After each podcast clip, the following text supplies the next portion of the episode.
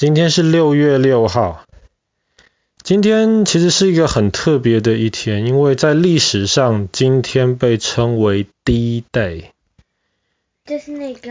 啊哈，我们今天我们今天要讲的故事，你记不记得前几天我们提到了当时第二次世界大战？哎，没错，当时英国、法国的军队在敦刻尔克大撤退，那是发生在一九四零年的事情。那么后来，纳粹德国基本上就占领了整个西欧。那你要打败纳粹德国，你一定得反攻啊！所以你当时从海边撤退，你就一定得重新从海边登陆，打败纳粹德国。登陆这件事情就发生在一九四四年的六月六号，这一天被称为 D-Day。为什么被称为 D-Day？因为当时他们在决定要反攻的时候，有两个大问题。第一个大问题是在哪里反攻？嗯，地点。第二个问题是时间。那么时间的问题可能还容易解决一点。时间最大的问题就是要看天气，然后看大家准备的怎么样。因为反攻不是一千、两千、一万、两万人呐、啊。诺曼底后来登陆了多少人？快三百万人。快三百万，两呃两百七八十万人，这么多人要在这么短的时间之内从海岸线上面登陆，那么这些事情的安排其实很重要，所以这个时间这一天本来是一直没有确定好，所以这天的代号就叫 D-Day。然后本来是预计是发生在昨天的六月五号。可是昨天英格兰对英格兰海峡的那个浪太大，船根本没有办法很安全的通行，所以后来才延到六月六号这一天。地点是个更麻烦的问题，为什么？因为你要让这么大的部队这么多人登陆的话，那么没错，你不可能是一个随便的一个海滩都能够登陆，你需要有一些很合适的海滩。而且你还希望能够没有太多敌人在防守。一九四零年到一九四四年，纳粹德国在整个法国啊、比利时、荷兰啊、挪威建立了一条叫做……没错，哎，你怎么都知道？那今天故事你不用听了嘛？我最近这样啊哈，那叫做大西洋长城。大西洋长城上面有很多很多个炮塔。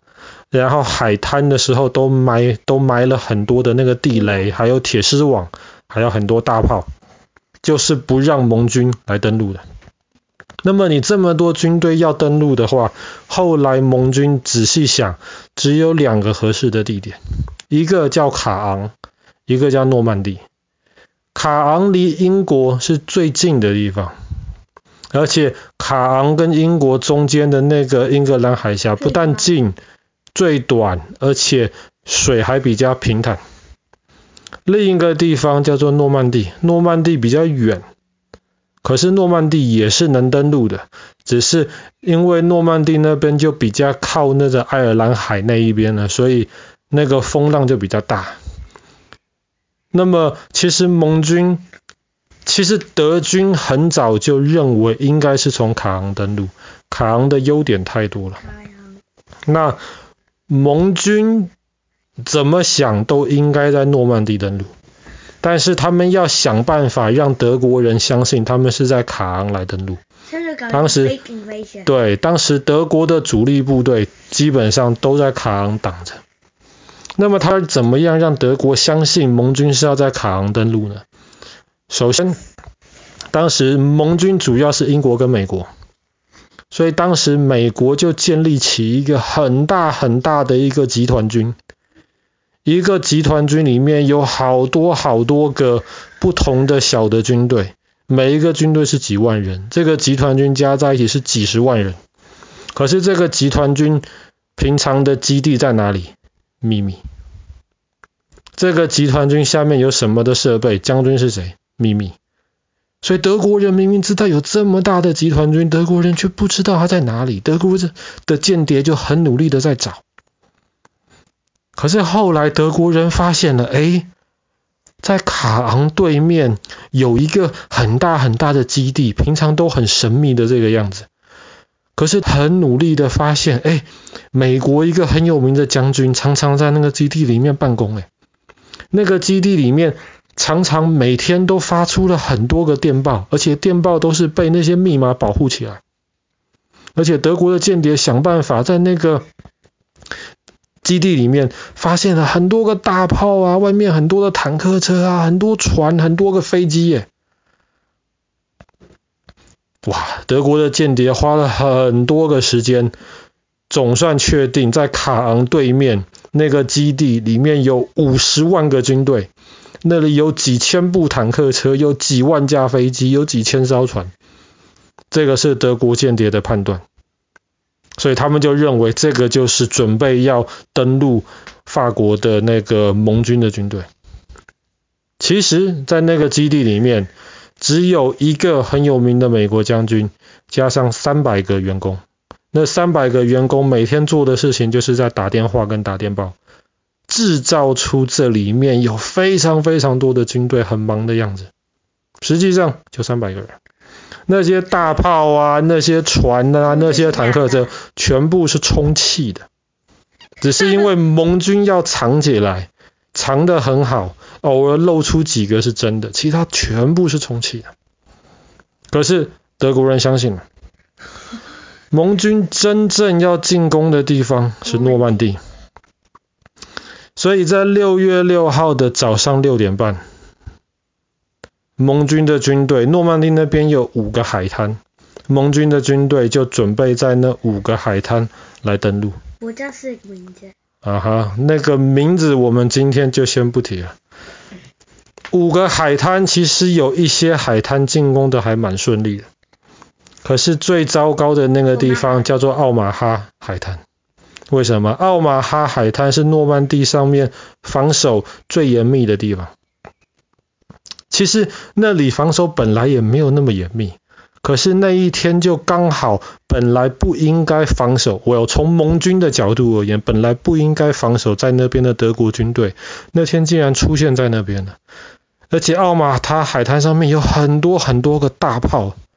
那些大炮是可以直接打到盟军的那些军舰，所以盟军的军舰没有办法太靠近奥马哈的海滩那边，所以他们没有办法支援这些要登陆的这些盟军的士兵。那些盟军的士兵要登陆啊，一开始要登陆的那一批人非常非常的辛苦，为什么？他们要背着非常非常多的装备。为什么？因为你要上岸之后，你要能够帮助让后面的那些特别的重的那些大炮、坦克车能够来上来嘛。他们不能够上沙滩，所以你需要背着很多个装备。不但背着这些很重的装备，前面就是德国人的那些铁丝网啊、那些地雷啊、那些大炮啊。所以第一批冲上来的士兵，其实很多在刚下船的时候，在水里面就淹死了。太重了，他们跑不动，还要躲敌人的那些炮。那后来后面的盟的盟军看到前面堵住了，上不来啊，怎么办？需要更多的人来冲啊。所以后来盟军的很多船就根本不管靠近海附近有很多个有很多的水雷，船就干脆直接就开进来了。他们不管那一些水雷，让更多个盟军士兵来登陆。结果在奥马哈海滩登陆的那个地方非常非常的糟糕，那边德国的军队很容易的防守，所以盟军在那边的损失非常非常大。可是慢慢慢慢慢慢越来越多人冲上来的时候，有一些盟军的士兵总算好不容易爬到了那个德国防呃防守的那个地方，然后看到了那些德国非常非常大可以打军舰的那些炮。他们突然才发现那些炮都是假的，只是铁管子。他们就赶快告诉盟军的那些军舰，盟军的军舰听到这些炮原来根本不是炮，是铁管子。这些军舰这个时候就开过来，开过来的时候，军舰上面的那些炮弹是非常非常大的。这个时候就可以再顺利的在奥马哈海滩帮盟军的士兵开路。所以诺曼底登陆其实非常非常成功，因为即便在诺曼底登陆的时候，希特勒知道消息了，他还认为诺曼底的登陆是假的，是为了要牵制德军的军队，真正的登陆的方向还是在卡昂。所以他命令在卡昂的德国主力士兵，呃，不可以动，你们一定要守好卡昂。其实，在六月六号第一天，诺曼底就登陆了十七万多的盟军，第一天就十七万多。在诺曼底登陆的时候，发生在六月六号，大概一个多礼拜的时间，登陆了刚刚说过两百快八十万人。五千多架坦克车，一万多架飞机在天上飞，海面上几千艘船。这是发生在六月六号开始的事情，而且非常的成功，一直到八月二十五号，两个多月而已，盟军就已经把巴黎夺回来。所以你知道，其实计划整个诺曼底登陆的那个最高的是一个美国的一个大将军，叫做艾森豪。他其实花了非常非常多的时间，诺曼底登陆非常的成功，不然正常情况之下，登陆是最危险的事情。后来不但打赢了德国，纳粹德国，艾森豪后来还甚至选上了美国总统。好啦，今天故事就讲到这边，发生在一九四四年六月六号的 D-Day，诺曼底登陆。